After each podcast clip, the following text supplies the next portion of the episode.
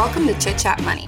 On this show, hosts Ryan Henderson and Brett Schafer interview industry experts and riff on the world of investing. As a quick reminder, Chit Chat Money is a CCM Media Group podcast. Ryan and Brett are also general partners at Arch Capital, and Arch Capital may have positions in the securities discussed in this podcast. Anything discussed on Chit Chat Money by Ryan or Brett or any other podcast guests is not formal advice or recommendation. Now, please enjoy this episode. The meeting is being live streamed. This is the CCM Investing Power Hour. This is Power Hour number 28. So getting up there. Uh, hopefully, just continue to do one each week. If you are listening to this in the podcast format when it comes out on Sunday, you should know that you can watch these live every Thursday uh, afternoon at 12 p.m. Pacific time on the United States and 3 p.m. Eastern time. And you can also watch them on YouTube as the recordings will be up there as well if you prefer the video and the live chat. But the beautiful thing about the live chat is that you can ask us questions, and we usually get a few, and we hopefully will today. Uh, but first, you know, which I say what the show is, there's no preparation. Uh, so we're just going to go through anything that's on our mind in the investing world today uh, Ryan, uh, I don't know anything out there. I guess we should talk about our sponsor though first, and that is Seven Investing. Uh, so Ryan, anything that you saw from them this week? I know or new strong buy portfolio out there. Let's hit on them for a little bit, and then we'll get started. I did read. Uh, I did look through the strong buy portfolio. I also I'm still kind of getting through all the recs from this last month. There's one in particular that feels like a fat pitch. Um, and it almost feels like don't spoil it, but give a little tease. Do you ever like hear an investment pitch and it almost feels too easy? Like, and I know that's a bad bad thing to say, but it's maybe so many people think it, or it's such a crowded investment that it like makes you reluctant to be a part of it, even though like the pitch totally makes sense. That's yeah. kind of what I'm experiencing here. I think that is that makes sense. Yeah, if something, if everyone loves something, um, oh, let me switch to gallery view so mm. everyone can see both of us. All right, for the listeners, you don't care, but yeah, uh, that totally makes sense. Um, but it is really hard to. Uh, I don't know. Anyway, I think I just I just like to ignore it, but yeah, it's it's tough because if if it's so popular, you're like, all right, where's my edge? Do I need an edge? Uh, you kind of throw that around in your brain. Uh, but this is part of the seven investing recommendation you read or report. Yeah, well, it's just it was one of the recs, um, but I won't say. Well, I can say who. I just can't say the company. It was it was Matt's rec, Matt Cochrane. He's been on the show multiple times. If you're listening to this episode, I'm sure you've heard him speak. But feels like a fat pitch. I also want to maybe this is a good chance to give a spe- like a bit of a pitch for seven investing generally beyond just the recs. If now that they've stored up so much research in there, I think they've got research on like 200 different companies. Um, it's a great place to like get up to speed quickly on something. Even like if you're just looking at it for the first time, you can kind of glance back to the time that they wrote it. You can write, you can kind of look through what the business was like then, how it's evolved, how it's changed, and you get like all basically a good sense of the competitive advantages or, or what they think were the competitive advantages. So for me, I use it for that a lot of the times. I kind of just whenever I'm looking at a new company, basically, do they have something on it? Could I get up to speed that way? So All right. if you want to do that, use our code money at checkout, get hundred dollars off the annual. Yep. M O N E Y show notes will have the uh, link to easily do that. That's $100 off, 25% discount, and that is for every year for the life of your subscription. We'll also be talking about a nice article they wrote. The one thing we prepare for here, the nice article they wrote this week, which is evaluating long term performance, kind of time horizon, all that good stuff. We can do a segment on that later in the show. But let's talk about anything else. I mean, we got we got an inflation, I guess. Another CPI. inflationary. Yeah. Uh, it was whatever it was low enough and then it was high enough. I mean, it is kind of a crazy market day right now. Uh, I wasn't. But, I wasn't around my computer when this stuff, whatever the CPI print came out, and everybody was like, "We're West Coasters, so we get up," You know. Yeah, and it, it took this wild intraday swing, and I, I looked this morning. All basically the whole portfolio was down three percent roughly. And then I, I check Twitter. People are like, "Wow, amazing how they swing from down three percent to up three percent." Check my portfolio. Nothing's up three percent. So I don't know. I can't win. I think we, can, no, we can't win in this market. No, that when, uh, when shit that goes changed. when shit goes drop, we drop. When shit goes rip, we drop. It doesn't matter. no, that that changed. It just took a little since we It don't have. changed, but not Yeah. quite as much as everyone everyone was saying. It looks like. Yeah, I mean, it's interesting because the large caps seem to go right with the market or the mega caps, but we don't have as much exposure to say the large caps or the mega caps. So the those ones that maybe don't have as much index. I don't know what exactly it is, but they seem to trail a bit if there's some rapid market movements. Um, if it's a smaller or mid cap stock, and I don't know why that is, but it, it is. And I don't know anything from the inflation readings. I, I I got nothing. I think we should probably just talk about something else because really, uh, I think it's just it's I saw just a some. number. No, no, I don't. Yeah, it's a number, and frankly, it's a little hard to gauge the relevance of that number. Yeah, it's all it's all estimates. Yeah, and then I did see something the other day. It's kind of it's not it doesn't matter to people's investments, but I thought it was funny. Some guy went on Fox Business and Oh, was yeah. like That was, was great. like inflation is so bad. I just had to buy a twenty eight dollar meal at Taco Bell. I'm like, I wouldn't I wouldn't be that's not inflation. I would, I I would- would, yeah, you take that to the grave. I would You not tell bragging. anyone about that. No, if you spent twenty eight dollars at Taco Bell, that is about approximately six thousand calories, probably. It's got nothing Cons- to do with inflation. Conservatively, you could feed a family in, Africa for a whole day. That's all the calories they probably like. You know what I mean? Like that's not that's not uh I, I don't know. on Uh, them. Yeah. But anyway, um, thought that was funny. No, I don't have any big takeaways from inflation. I did, however, see a couple of things that look a little more promising in terms of the chip shortage. So GM reports, I'm sorry, I'm touching the mic.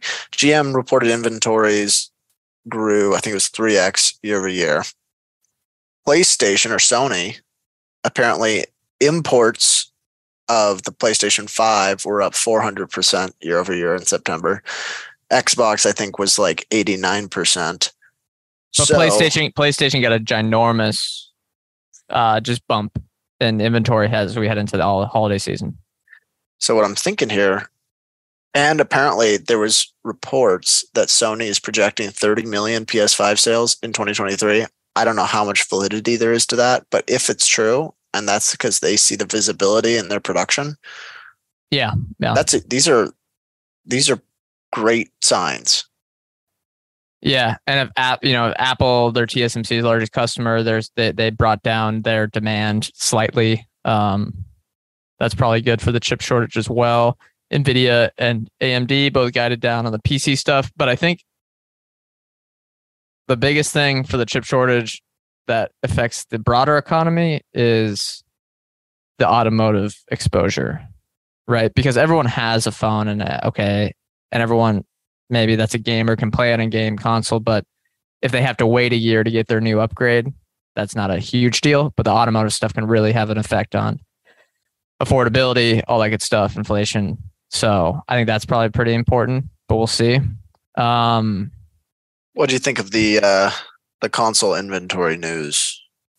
I think that's Great for publishers. I think it's good for the industry in general. We'll see because we're going to know how popular these new consoles are actually going to be.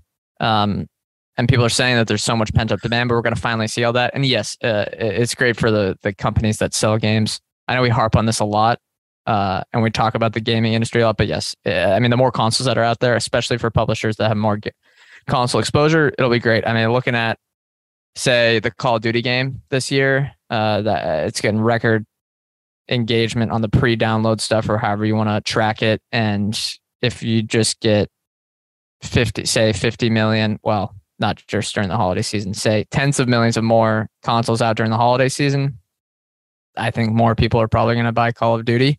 It translates fairly well um, and especially on the new consoles. The new games are just a way better customer experience than uh, the new games on the old consoles because they can just seem a lot buggier just because it's on that old console, even though you have the ability to play it potentially on that old console. Um, Better better graphics. too. Yeah, it gets you. You know, the better graphics, performance, whatever gets utilized. Uh, here's another thing, and I know we talk about video streaming a lot, but this is actually big news. Netflix is going to roll out its new ad-supported tier on November third, so less than a month from now, and it's only going to cost seven dollars a month, but it will not include 10 to 15% of Netflix's, I guess, top shows. Uh, so the, those are going to be behind the other paywall, which kind of confused me a bit. And then the ads will be approximately four to five minutes per hour. So much lower than regular TV. Yeah, I saw this. And it's also lower quality. That part was, yeah, that last part that you just mentioned there seems just the part that could be a big misstep seems so dumb. It just ruins maybe the, the ads are gonna ads are gonna be 1080p. The the video is gonna be 720. Yeah, if you make it like that, you gotta. It's kind of like if I don't know. It, it just doesn't make sense to me that part, that last part, or at least I would love to hear that. I would love to hear their thinking on that because it seems like it's not customer focused. Don't you want to make your ad based experience as good as possible so that people people feel like incentivized to get the full subscription? It feels like the the thing you don't want to do is take stuff away from the ad experience. Yeah, you don't want someone to join um, the ad supported part and then just be like, "Wow, this service is terrible. I'm leaving after a month."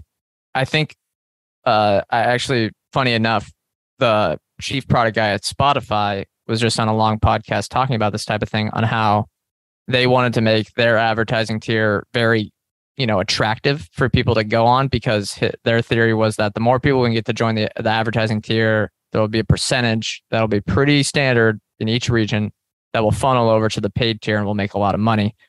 Uh, the labels did not like that because they had the thought that they need they needed to make the advertising tier bad, but just because it would attract more people to the premium side as a percentage of the advertising tier as that ratio. But if you do that, the percentage of people that actually join the advertising tier is much lower, and you don't get that wide enough funnel. Um, so actually, the number, the absolute number of paid subscribers you get lowers, if that makes sense. Yeah. I know that. Yeah. So they they experience that. I think that's it's it's pretty. uh It's not exactly apples to apples, but Yeah, it's fairly similar. You may want to pull the mic a little further away from your mouth. By the way, I'm hearing some puffs, some pff, okay. you know. But uh, yeah, I. It just makes me a little wary. I know Netflix is up like five percent. on maybe, that news, maybe that maybe that's market related, but it's kind of up more than most right now.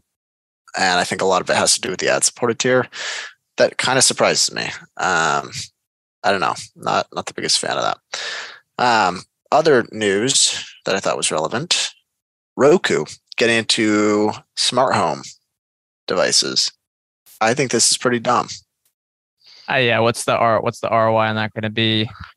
Spoil. We are doing a little tease for next week, maybe next week or the week after. I don't know when it will come out. We're doing a interview with the Science of Hitting media expert on all things Roku, so it'll be exciting. Uh, so look out for that in the podcast feed. But I guess yeah, the pitch is that you can all right you got like a roku security camera let's say at your front door you can see it from your roku tv like you can see Yeah. the screen no, I mean no, because the app. The, who needs that when you have the app? You don't. You you just look on your phone if someone's at the front door. I mean, you don't need to see every little inch of it.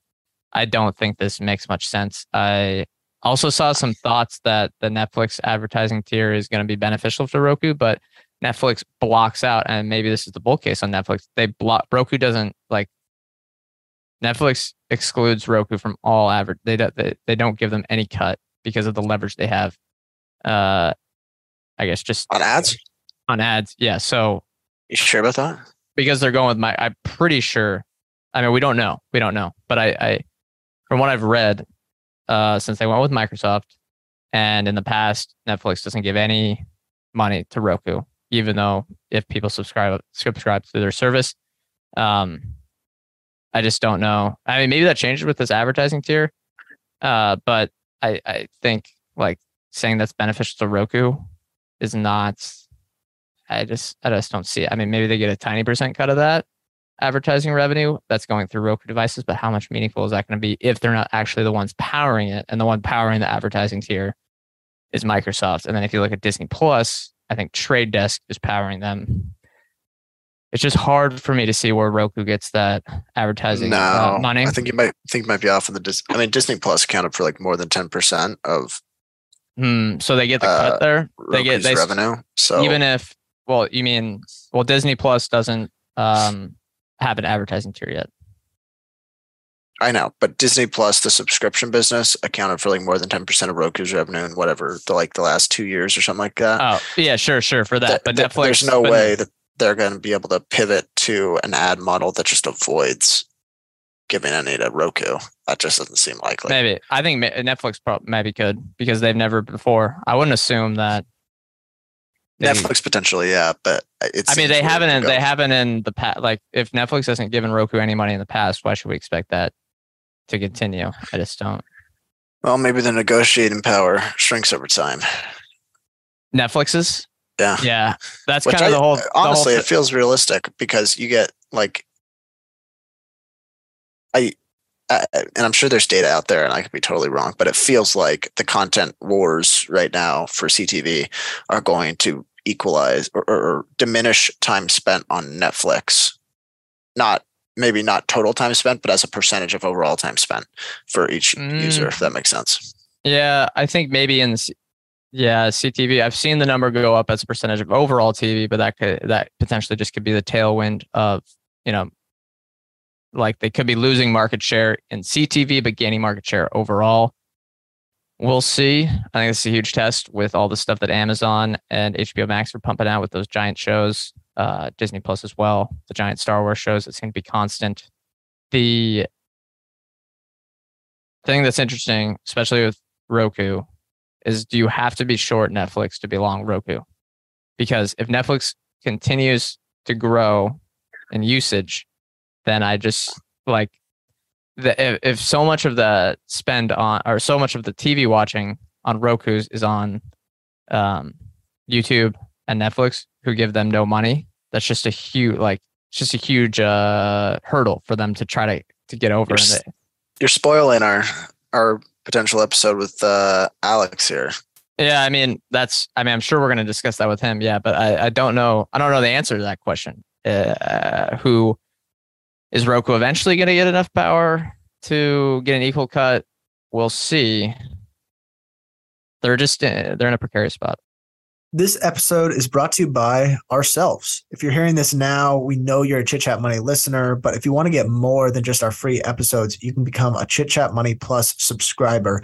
Within the subscription, members get access to our weekly, not so deep dive episodes, our monthly episodes detailing one of the holdings in our investment fund, Arch Capital, and then they also get written work, so newsletters and research files to go along with each not so deep dive episode. Am I missing anything? We should talk about the themes that we do each month. So each month we choose a theme based on whatever we want. So last month we did video games. This month we're doing housing. Next month we're doing engineering software, I believe. And then the following month we're doing website and e-commerce software. We choose those because it's you know a great way to investigate a different industry. And if you want to subscribe to CCM Plus, go directly through Apple Podcasts or Spotify or through the link that will be in each one of our show notes. It is only $5 a month. You heard that right. $5 a month. Perfect to try out. If you like what we have to offer, we hope you'll subscribe. All right, new topic. Uh, so we don't just talk about that forever. Um, oh, I got one. Okay, Brookfield Business Partners. what's uh, that? together one with- of the, It's one of the Brookfield subsidiaries, I guess. So Brookfield Okay. Asset Management's one of one of their various subsidiaries. Brookfield Business Partners, together with its institutional partners, collectively Brookfield, today announced an agreement to sell its nuclear technology services operation, Westinghouse Electric Company, aka Westinghouse, to a strategic consortium led by Cameco Corporation and Brookfield Renewable Partners. So Brookfield is selling its Westinghouse business to themselves. Mm, yeah, I mean that's How do Sounds people right. not say this isn't convoluted? Like everyone says Brookfield's not that complicated. It's super complicated. yeah the uh yeah, I don't know yet. When we came, we did that episode on them, we're like, I don't know what the hell's going on. The thing is, I don't mind it, the you know the Canadian. It's kind of uh, people say it's the Canadian Berkshire. If you're Canadian, um, I mean, it's not obviously Berkshire, but I, I can see the love the Canadians have for them. Like you, you know, you see um, a lot of Canadian investors we know are like, yeah, love BAM. Yeah, it's complicated, but the returns have been great. I just get nervous. They're selling stuff to themselves. Hey, what, what was that stuff with the the limited? That they were going to spin off the asset manager, and people are all excited about that. And they're like, "Oh wait, actually, we're going to spin off seventy five percent of retain, like whatever of the um, the spend fees that were- seventy spend seventy five percent of the equity, but we'll retain something. I forget even what it was. Different something- proportion, different portion of the voting power. It's like, yeah, I don't even know at the invest. Like, what is your invest? Like, look, I know a lot of people. There's probably some what do you people own? listen. Yeah, they, I, uh, yeah. Let's be nice here. There's a lot of people that probably listening to this that own Brookfield and have done quite well with the stock. I just don't know what what's the thesis on. Uh, like, I get confused on what the thesis is besides dollar. Like, money, money in, yield. Yeah, like that's yeah, yield.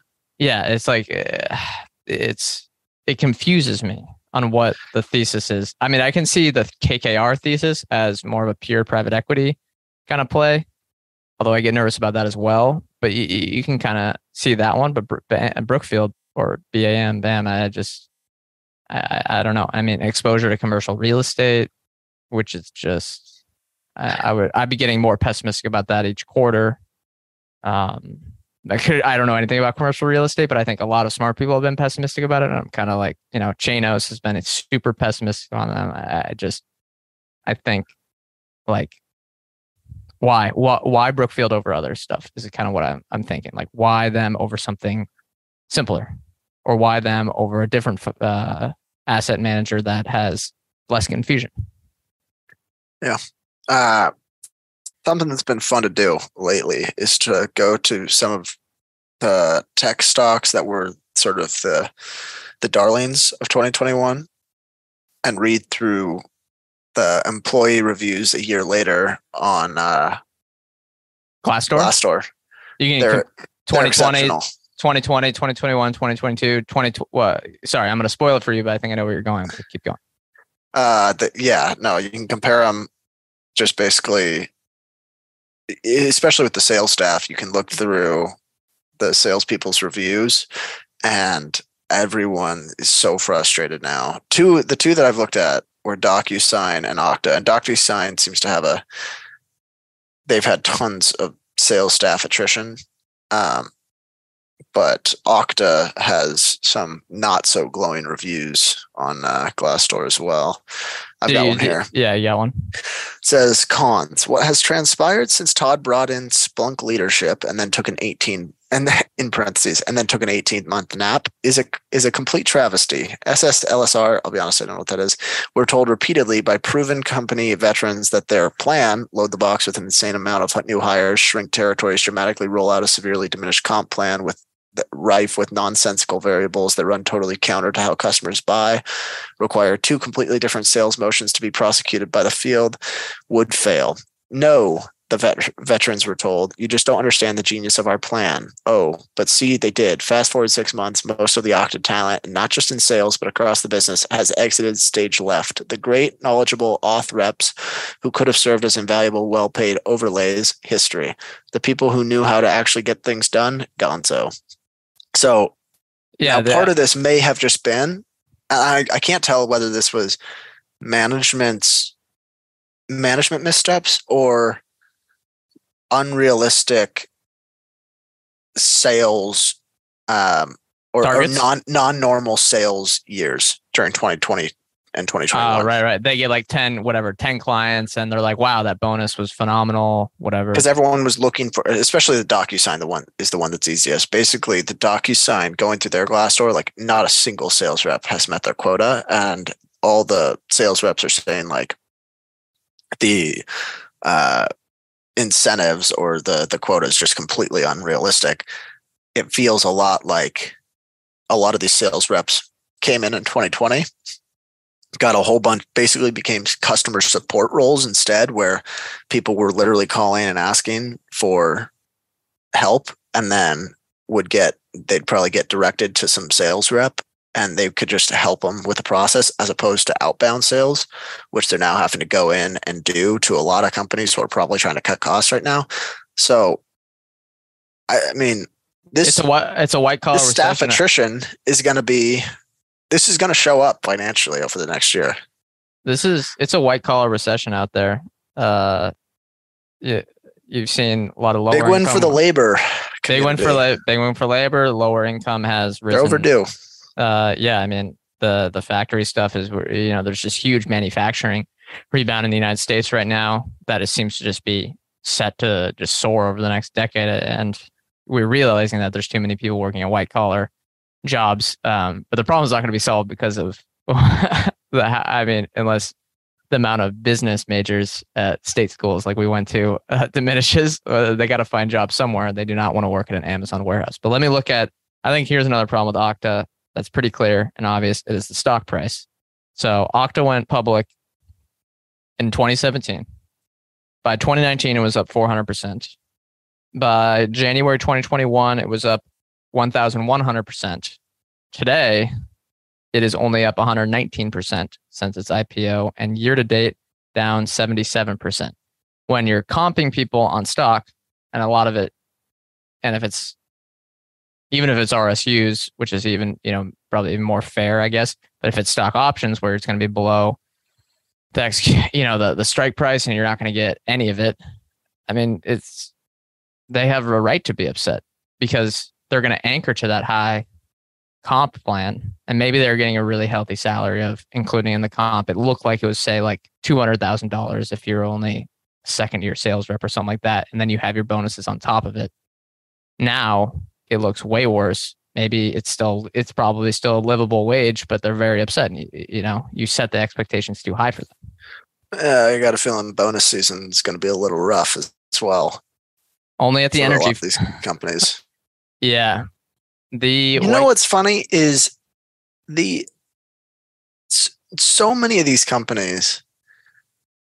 It feels like throughout 2020, throughout 2021, you know, maybe even earlier than that, when a lot of these companies were getting more like some ridiculous sales multiple.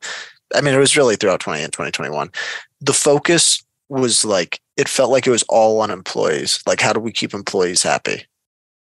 And then now that everything's come full circle and the stock is basically collapsed on a lot of these businesses, all of a sudden they're trying to please shareholders yeah. and losing employees in the process. yeah it's just it, if a business is in that spot and they're focusing on that those things uh, it's a it's a slight red flag to me because it just shows that they're not actually in it for creating long-term shareholder value or building a quality business they're in it to make it seem like things are going well to employees and shareholders. They they don't actually want things to go well they want to make it seem like things are going well.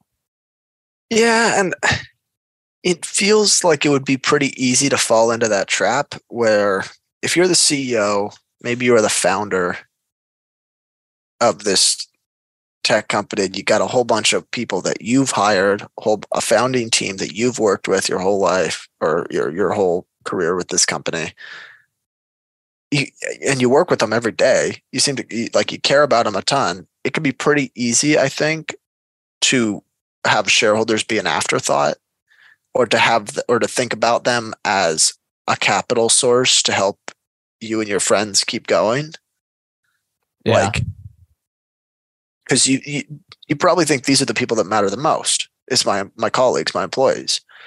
But you rely then then you come calling for the shareholders when times get tough. I, I think that's it really now that i've kind of been through and watched these last two years i have a newfound appreciation for management teams that really think about shareholders partners. Yeah, it's just you have to have everyone aligned in the same direction eh, because something like this happens, people get very upset. That's not good. All right, new topic. This is from an article about someone that who's a, supposed to be part of the Twitter deal. I'm going to read the whole thing. Uh, quote, we're all trying to get out of it, to be honest, said Andrea Walne, a general partner at Manhattan Venture Partners. MVP committed to invest in the deal earlier this year. Committed. But question remains as to whether the firm and others will be actually on the hook for the full amount they committed to, committed in writing, uh, according to Walne. Quote, we talked to the other investors. Everyone's trying to get out of it. Parentheses, a deal we committed. I added that part. No one thinks the company should be valued at $44 billion. However, and this is not part of it, they signed a deal to buy it at $44 billion. Here's the last part back to the actual article. Citing the sharp downturn in equity markets over the last six months, Walne said she would put the value of Twitter at this point closer to 10 billion to $12 billion, a far cry from the $44 billion that Musk has agreed to pay. And her. They agreed to pay in writing at that price. Here's, all right, first off, the just, I don't know, is that cognitive dissonance? I don't know what that is. But either way, the, the delusional thought there and just saying that in an article is amazing. Here's a comment from uh, uh Jim Chanos on Twitter is pseudonym. I wonder if they're marking down the other portfolio companies by a similar not similar amount, and if not, why not? That's just a jab right in the side because all these VCs, PE, whatever, are not like they're saying uh, they're seeing this destruction in software and tech or whatever you want to describe it as 70% down 75% down and then their vc portfolios of earlier stage companies are not down that much or even more. It's shocking to me that they're the, and, and they can still mark them at high rates and still take fees uh, on that because they're marking on the high rates i mean.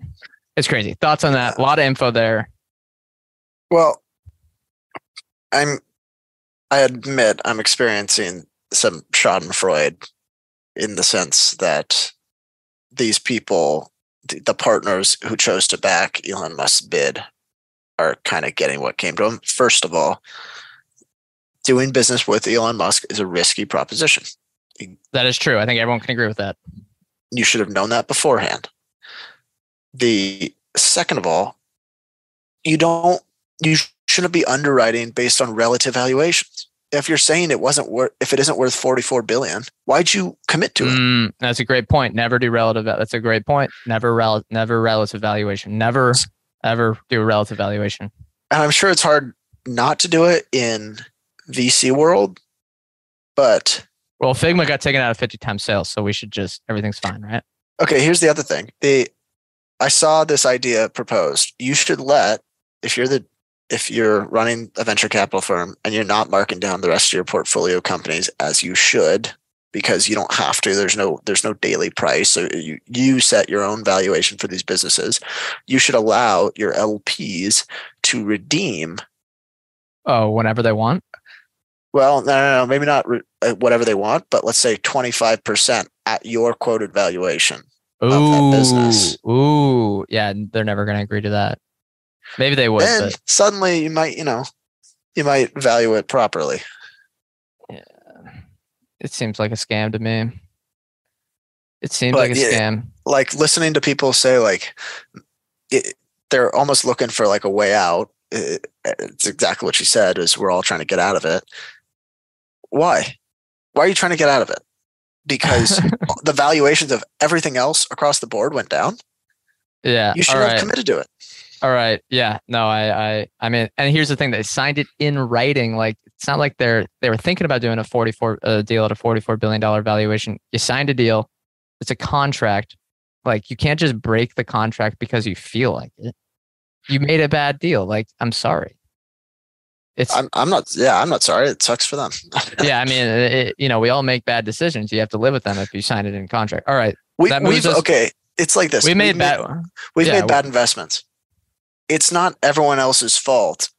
That is for, down 70%. Yeah. Yeah. That's, I mean, now let's deal with it. Let's transition to a uh, article from Seven Investing as the little mid-roll topic here. Remember, use code MONEY to get $100 off your annual subscription each year, 25% discount using code MONEY. Uh, link will be in the show notes.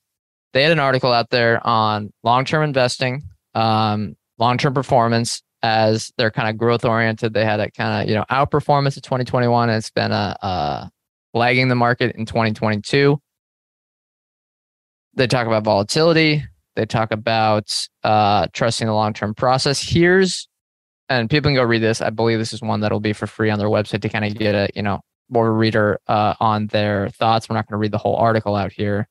Um, here's my thought. What's like what's the what's actually the long term? Like how many years do you need to evaluate performance? What- and i what- guess it- yeah.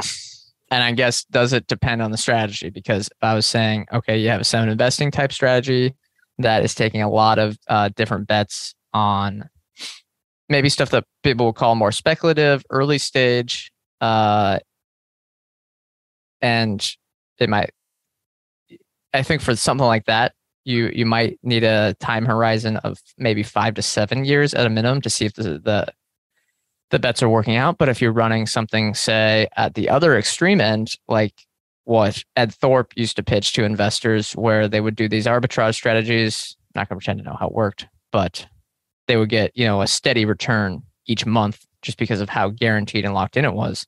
You can test that strategy in less than a year. I think what's I don't know, important is aligning like your expectations for what your strategy, like how long, you know, to evaluate, say your strategy or your investment or whatever, like even a single stock pick, how the time horizon you're giving it, um, needs to be aligned with the actual uh, strategy. Like, or sorry, needs to be aligned with what you're actually doing as an investor. Yeah. And so yeah, seven investing does I mean they they kind of stick by the long term approach. And I'm I would say generally long term for me is I'd call it five plus years. I used to think like Yeah, when, five when plus. We, when we started, I thought long term is 10, 20 years. If you're a long term investor and or if you're investing for 10 to 20 years or longer, just you better index because there's no 10 I- to 20, I have a 10 to hard 20 years. time. you're saying 10 to 20 years like you buy something and go to sleep like you're you're saying Yeah. you're setting it and never reevaluating Yeah, or you better think very highly of the people you're giving money to and know that they're going to be around in 10 years with with some sense of assurance. So like, you know, giving uh, you might as like Berkshire, you might as well be an index kind of. It's close. It's not great. hey, but- hey, th- those are some strong words that some listeners might uh but oh i agree with you Actually, you know what? Maybe I'll take that back because it's not recycling the companies. I, I think the index is really the only thing. If I were underwriting for 20, 15 plus years, index is the only thing I don't. But with that said, I think you can still make bets today for companies where you think f- you're, f- where you could forecast out five plus years and be generally in the right ballpark. You're not going to be right but have us at least be directionally correct and think it's going to be a better it's going to be a bigger business in five years that kind of thing. It's really hard for me to predict that 10 plus years the world changes so much. However this kind of relates to my next point. I don't think every investment has to be a long-term investment. I don't think there's anything wrong with making short-term investments if you Yeah. treat it as such. Keep it on a short leash. We've made we've made investments where we a say deep, like, yeah a deep value kind of yeah yeah we don't know what's going to happen and we don't know where the, what the business is going to look like in three years but we think over the next year or two it's going to generate enough cash and, and we will It's a- yeah, it's- it's- in some way. it's below a liquidation value something like that yeah. Um yeah i agree. Like even if you're a long-term investor and the most you know like if you're going to have a hundred bagger you probably need to hold something for 20 to 25 years minimum unless it's an extreme example like an amazon or something like that which are few and far between or netflix. The it, it kind of goes like you're not you don't have a 20 year thesis. You kind of have you know a three to five year thesis or maybe even shorter that just continually updates each Yeah. And that's probably the best way to go about it where you're not because it can get overwhelming to say all right i'm going to be a 10 year investor or or i'm going to have a multi-decade time horizon.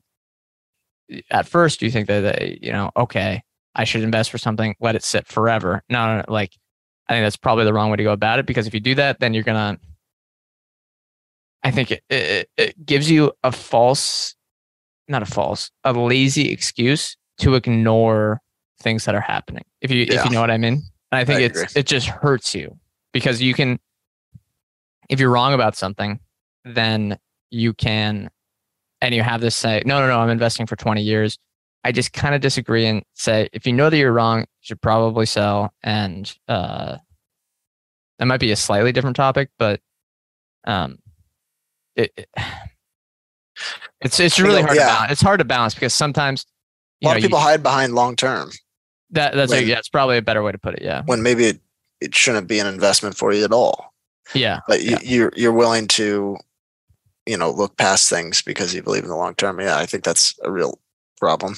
The um, I think that three to five year, the rolling three to five years is great. I would love to own something for more than twenty years, but I don't think anything in my portfolio right now I'm going to own for twenty plus years regardless. unless has- I mean it's like uh, got to prove it essentially. it has to prove itself 15 years from now that it you know it has there's a good enough thesis for the next five years after that yeah i mean i totally agree it can be intimidating too to try to do a 20 year thing and you get confused and you're like oh am i just betting on a long term trend that some analyst put out that may or may not make sense am i just betting on this global thing to happen Eh, it's tough it's it's a lot i think it makes it a lot more difficult when you can just simplify it to a few kpis you know is the stock cheap do I believe in the management? Okay. The next three to five years, I feel comfortable with this thing. It can, it just makes it a lot easier psychologically, I think.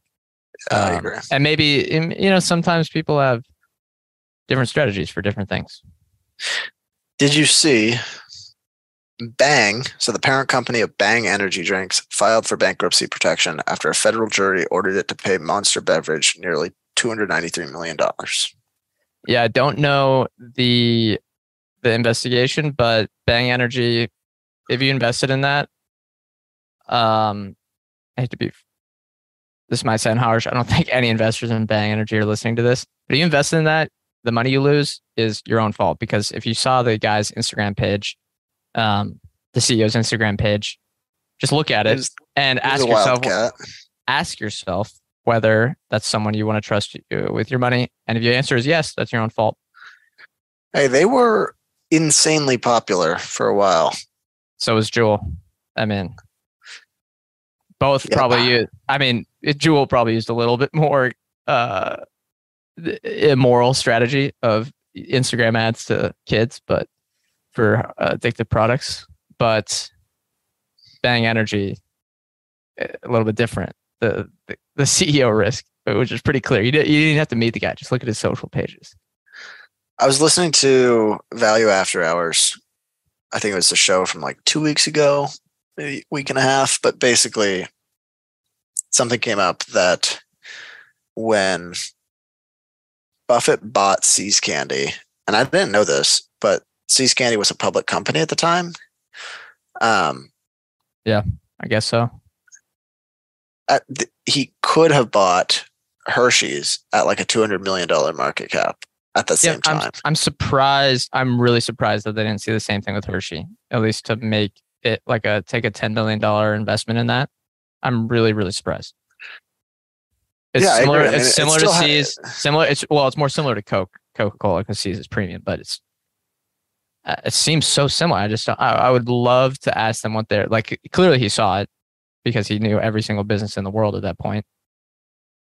I, I wanted to know why he s- took the pitch. It'd be fascinating to hear him talk about that. Yeah, the I mean, today it sits at almost a forty-seven billion dollar market cap, so the returns on Hershey would have been quite good from there. And the and the dividends they would have gotten would have been, I mean, immense total. That's the- yeah, and it's a fairly this- yeah. similar business to what it was then. It wasn't like, I, like I'm pretty sure they had already had. I don't know if they bought Reese's, but Reese's turned into a monster. But you could have I seen. think they that. had already had Reese's. I mean, it, it maybe would have been hard to predict Reese's turning into the number one candy, but you could have. I think you could have seen that along the way and updated your thesis. I'm sure he was trying. You know, I'm sure he was a customer. The man is a sugar hound. Yes, I'm sure. Maybe he just didn't like Hershey's bars. They aren't that tasty. uh, on their own. Hershey's bar, well, you know, hundreds of But- years of customers would disagree with you. No, I mean they're not on, the their on their own. I know they they're not that like tasty versus a different chocolate bar, but they're like they have a unique taste similar to maybe a Coca Cola, and they're the they have the s'mores moat, which people might laugh at listening to that, but they have a s'mores moat. I don't know. Reese's might be entering that s'mores game. Either either way, the, either way, both those have a s'mores moat. Like it's the same company. I was uh for some reason a whole bunch of like Michael Burry's old posts got like his old Value Investors Club posts got brought back up this week. Either before you start, either I don't know what happened, but and maybe it's because of his political takes. But people either love or hate this guy. Some people think he's like a fraud almost, not a fraud, but like not that good. You got to read these if you think he's not that good. I know he he has some absolutely wild takes, but if you think he's not that good, I recommend reading some of his VIC pitches from back in the day. He's clearly Uh, do you have a link? You want to put him in the YouTube chat? yeah. Let me Just find him. control Control V that in there. Unless if you can't, uh, uh, it might not might not be. Problem is he gets rid of these tweets. He posted a couple.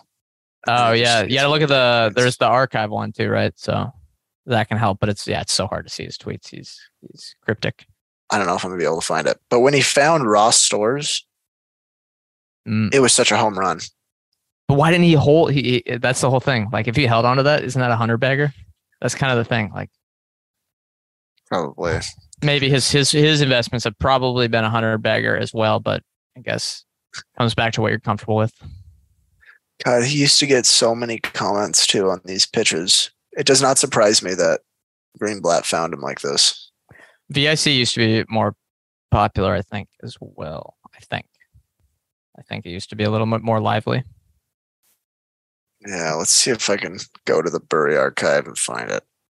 If you had to bet on what your Ross stores is of today, Of today, yeah, I want to find what like, what's a like, what the what was the pitch on that? Was it like I mean, uh, was it just cheap and have growing store count or what? let me uh yeah and let me just pull it up because it's pretty concise and it's pretty easy to like Twenty uh, year performance of two thousand percent, give the pitch all time performance of twenty thousand percent. When was the write up? Early two thousands, I'm assuming, early nineties. yeah hold on yeah i think it was 2004 mm, gosh no that's not it uh well i hope i'm able to find it but if i don't anyway it was man Well, do you remember what the pitch generally was like about him? It, was it just was it really really cheap or was there a store expansion strategy? kind of just hit everything. It was really cheap. I think it was like four times EBITDA. Um, Yeah, I mean, my But- pick would be uh something we've owned in the past. That's Sprouts Farmers Market. That'd be my pick. I was It's cheap enough. The same thing. It's not as cheap as it used to be, but I, think similar. Just because you need that store expansion uh, opportunity. So something like Costco, it's too big. Home Depot's too big at this point. It's a different investment thesis there. Um, it's really tough though. Anything that's not. Oh, what's another one is uh, the Joint Corp. Although the franchise model is a little slightly different. Um, but that one makes sense to me as well. I think anything that's not though food or something that has to be done in person just scares me from a retail concept right now. If you get what I mean, because I don't know. There's a lot of uncertainty about what's going to play out on e-commerce penetration and consumer habits. I think it's very, very uncertain right now. Yeah, perhaps but I, I feel almost always comfortable, I think, betting on like the the brands that are super popular. If it's cheap enough? What do you mean? Yeah, but that's the Hershey's. Oh, the okay. World. Yeah, but that's oh yeah, that's fine with me. But I'm talking about someone that owns uh physical real estate. Oh, I don't know. There's still I, I think there's a few bets I'd be make comfortable making there. Even It's- I, I, mean, Chipotle owns I said food is no food. Yeah, food. I said food's excluded. I said excluding food or something that has to be done in person, like say the joint corp with chiropractic. What about Lululemon? A little nervous, but they have the omni channel, so I wouldn't be if they were only you know if it was only a store in store. Yeah, but I, I wouldn't be nervous with them just because I'd say the businesses. You mean that- just the purely physical businesses? Well, I'm, it's uh, uh, someone with a lot of say, yeah, in, in store exposure that doesn't have a good online strategy. This is easily no, but like everyone's kind of got a good online strategy now. I feel like most the most of the businesses that are still around today that are still doing okay, it's because they have an omni-channel strategy that succeeded. Ulta Beauty, yeah, that's they have a great omni channel strategy. Yeah. I think I'd be comfortable making that bet. Yeah. Maybe yeah, maybe that's already happened, but it makes me a little bit nervous just because I don't have a, any good read on where I think you'd have a much uh, better read say 2 years from now on what the long-term trends on e-commerce and consumer habits are post pandemic than right now. So I don't like maybe there's some great opportunities out there for uh, investors, but I, I would be much more comfortable and I think the risk reward potential that might be the wrong way to describe it. Just the risk reward might be a lot better two years from now. So I, i'm comfortable being patient especially also and this is in general for retail and why we've kind of been nervous about like we looked at chipotle and we are like man this looks you know promising. I mean valuation's a bit expensive. What i just get nervous about is input costs right now. I think again maybe i'm being optimistic about inflation but two years from now, we're going to have a much better read on input costs for a lot of these companies compared to right now. There's just a lot, a ton of uncertainty there. Um, and maybe you're going to get paid to have that uncertainty, but it feels, it feels tough, especially because some of them, like Chipotle, are- that cheap. And yeah, I can see, you know, world where the stock does really, really well over the next decade. But again, I just think there's a lot of uncertainty. On the flip side, though, in general, I think some of these retail restaurant concepts, uh, gro- even grocery, if you can see the customer value proposition and it's a smaller company and it's something that can be replicable across maybe not the whole globe, uh, you know, you're not ever, not everyone's going to make McDonald's, but that's very like the predictability of that is ex- extremely attractive to me. What do you think on that? On that compared to so many other businesses that seem much less attractive, much less predictable. These ones seem to be predictable if it's a concept that uh, is replicable. And I guess in online formats that can be as well. Music streaming, video, you know, video streaming, stuff like that. I, don't know. I think you're getting paid for. I- I disagree that it's worth like waiting on some of these businesses. Those input costs, like let's say they're a little bit higher, it's going to work itself out in two years. Maybe And what do you mean? I guess what do you mean? Let's break it down. What do you mean by input costs? So the cost transportation to costs. set up the physical storefronts. No, I'm talking in general. Yeah, I mean just materials cost, labor cost, energy cost, transportation cost, uh, food cost. Going back to restaurants too. I mean, all those. Yeah, it's stabilizing.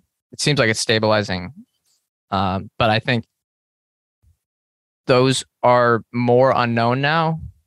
Th- There's a lot of uncertainty around those things. That it just makes me more less comfortable. I'd want a bigger discount if I was going to buy them compared to I others. think a lot of these things are trading at pretty sizable or pretty fair valuations. Um, two others that I want to bring up that I think are both, I would call very high quality that trade at reasonable prices Lowe's and Home Depot. Why would those make bad Mm. investments over the next decade? yeah, that's a unique. Yeah, those are unique ones that seem to be undisruptible by e-commerce. Uh, I mean, I mean, it doesn't, feels like those are kind of fat pitches. yeah. I don't know much about them. You got aging aging homes, right? I think like the average home Yeah. at like one of the oldest periods or whatever. Um, uh, home shortage, however you classify that. I know it's hard to kind of tell how much of a home shortage, but basically, I think new home supply is going to be coming on constantly. If it not at the current rate, or if if not at a higher rate over the next couple of years, at least at the current rate, new homes will come onto the market. Those are both huge benefits, huge tailwinds for Home Depot and Lowe's. They've got obvious competitive advantages because suppliers know they're going to sell a certain amount of volume through Home Home Depot and Lowe's that they'll get better rates. Home Depot and Lowe's are able to pass those rates through to customers, which attracts more customers, kind of the flywheel effect there. Yeah. Well, economies of scale. But. Economies of scale. Um, and they both trade at pretty reasonable valuations, and they've got both of them have really good uh, pros businesses, from what I can tell. Yeah, it seems like it'd be hard to lose money in either of those stocks. Seems like it'd be hard to lose money. Nah, Lowe's, I think, is at like 20 times for cash flow and buying back a good chunk. yeah, but buying back a lot at 20 times is not that attractive unless you're growing really quickly. Well, they're both growing. I know, but how? Let's see. Price to free cash flow over the last 10 years. Uh, coming out of the GFC, those are cheap. Those are really cheap. Lowe's price to free cash flows uh, looks like maybe in line with the last 10 year average. Home Depot's up, but I think free cash flow's depressed. So maybe I'll use operating cash flow and see if that helps. Yeah, but the, uh, I mean, both have been monster winners over the last few decades. It's pretty easy to yeah, understand their their mode. Um, it's, I feel like it's hard to lose either of those right now. Yeah, I just don't know what. Yeah, I mean, I'd much rather on them than Costco, given the valuations um, disparity. Yeah. because I think they have I've the never same comfortable with Costco's valuation.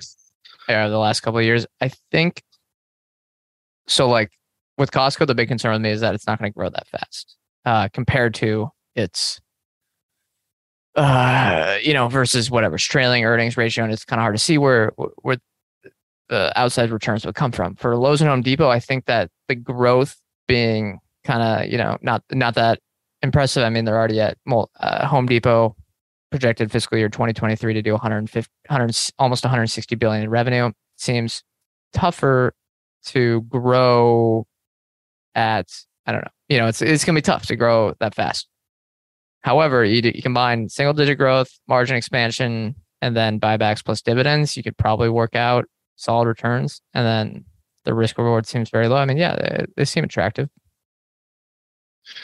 All right, I've got a little background noise apparently right now, but I don't know if that's coming through. But uh, not, it's not coming through so don't worry about it all right, the I'm looking through the portfolio right now. Bummer day on the uh, on the questions. Not getting a whole lot of questions from the chat, but looking through the portfolio right now, everything's up except, well, I think one one, company, co- one company yeah Match Group. yeah Any idea why that's down? No, I was confused. I was going to research that later. Um, someone's well, what's the, the the nonsensical thing that people say? More more sellers than buyers. Uh, someone might be selling out a large position. Who knows? Yeah, I not a don't- lot of news. Uh, I didn't see any analyst change updates. Yeah, I don't. Uh, I mean, they're not. The, uh, it's not even like they're tied to interest rates. Um, Yeah, says. believe me. oh, the- here's something. The Fed, the Fed raising rates isn't going to stop me from yeah, getting that Well, unless paying for some online dating app. unless they integrate with Afterpay. Um, but If you're buying roses on Hinge with buy now pay later, with buy now pay later, you shouldn't buy them. That's that's my Um, advice. all right. Yeah. Well, here's the only news from this morning. This is the headline: Jim Cramer's take on the biggest losers of the Nasdaq 100. Match Group is one of them. Quote: If you're living in a house of pain, you should move. Tell me that that, that guy's not entertaining. Come on. I think I don't know Yeah, if no. that's that's not driving it down, but I love, you know, I He's got dunk good- on him on a regular basis. well, he's dunkable. He's dunkable. He's very dunkable, but probably the most entertaining personality in finance. Yeah. Like, He he's did say- captivating. Yeah, what did he say today? We're about to wrap up, but what did he say today? Jim Jim Cramer. Give me him over some of those CNBC guys. Yeah, it's all yeah. I don't care if it's nonsensical takes. And you know what? You know what the best part about him is? I feel like most financial analysts kind of like to sit on the fence and not say anything of certainty. He says it with the utmost certainty, even though it could be totally wrong. Yeah, what did he say? At least he gives. At least he gives I- a stance. He tweets a lot. Uh Yeah, he does. And he shoots from the hip. yeah, he does. All right, we're running up on time. I know you want to Ah, watch. he tweets the- too much. He tweets too much. Yeah, I've been watching the Mariners right now while simultaneously play up baseball during the day. A little unfortunate, but yeah, let's end this. Uh, thank you all for listening. Remember to subscribe, subscribe to Seven Investing with code Money. The best way to support our show and support them. A great service. Use money to get $100 off your annual subscription for life. Remember, we are not financial advisors. Anything we say on this show is not formal advice or recommendation. We are general partners at Arch Capital, and clients may hold securities discussed in this podcast. Thank you all for listening. We'll see you next week.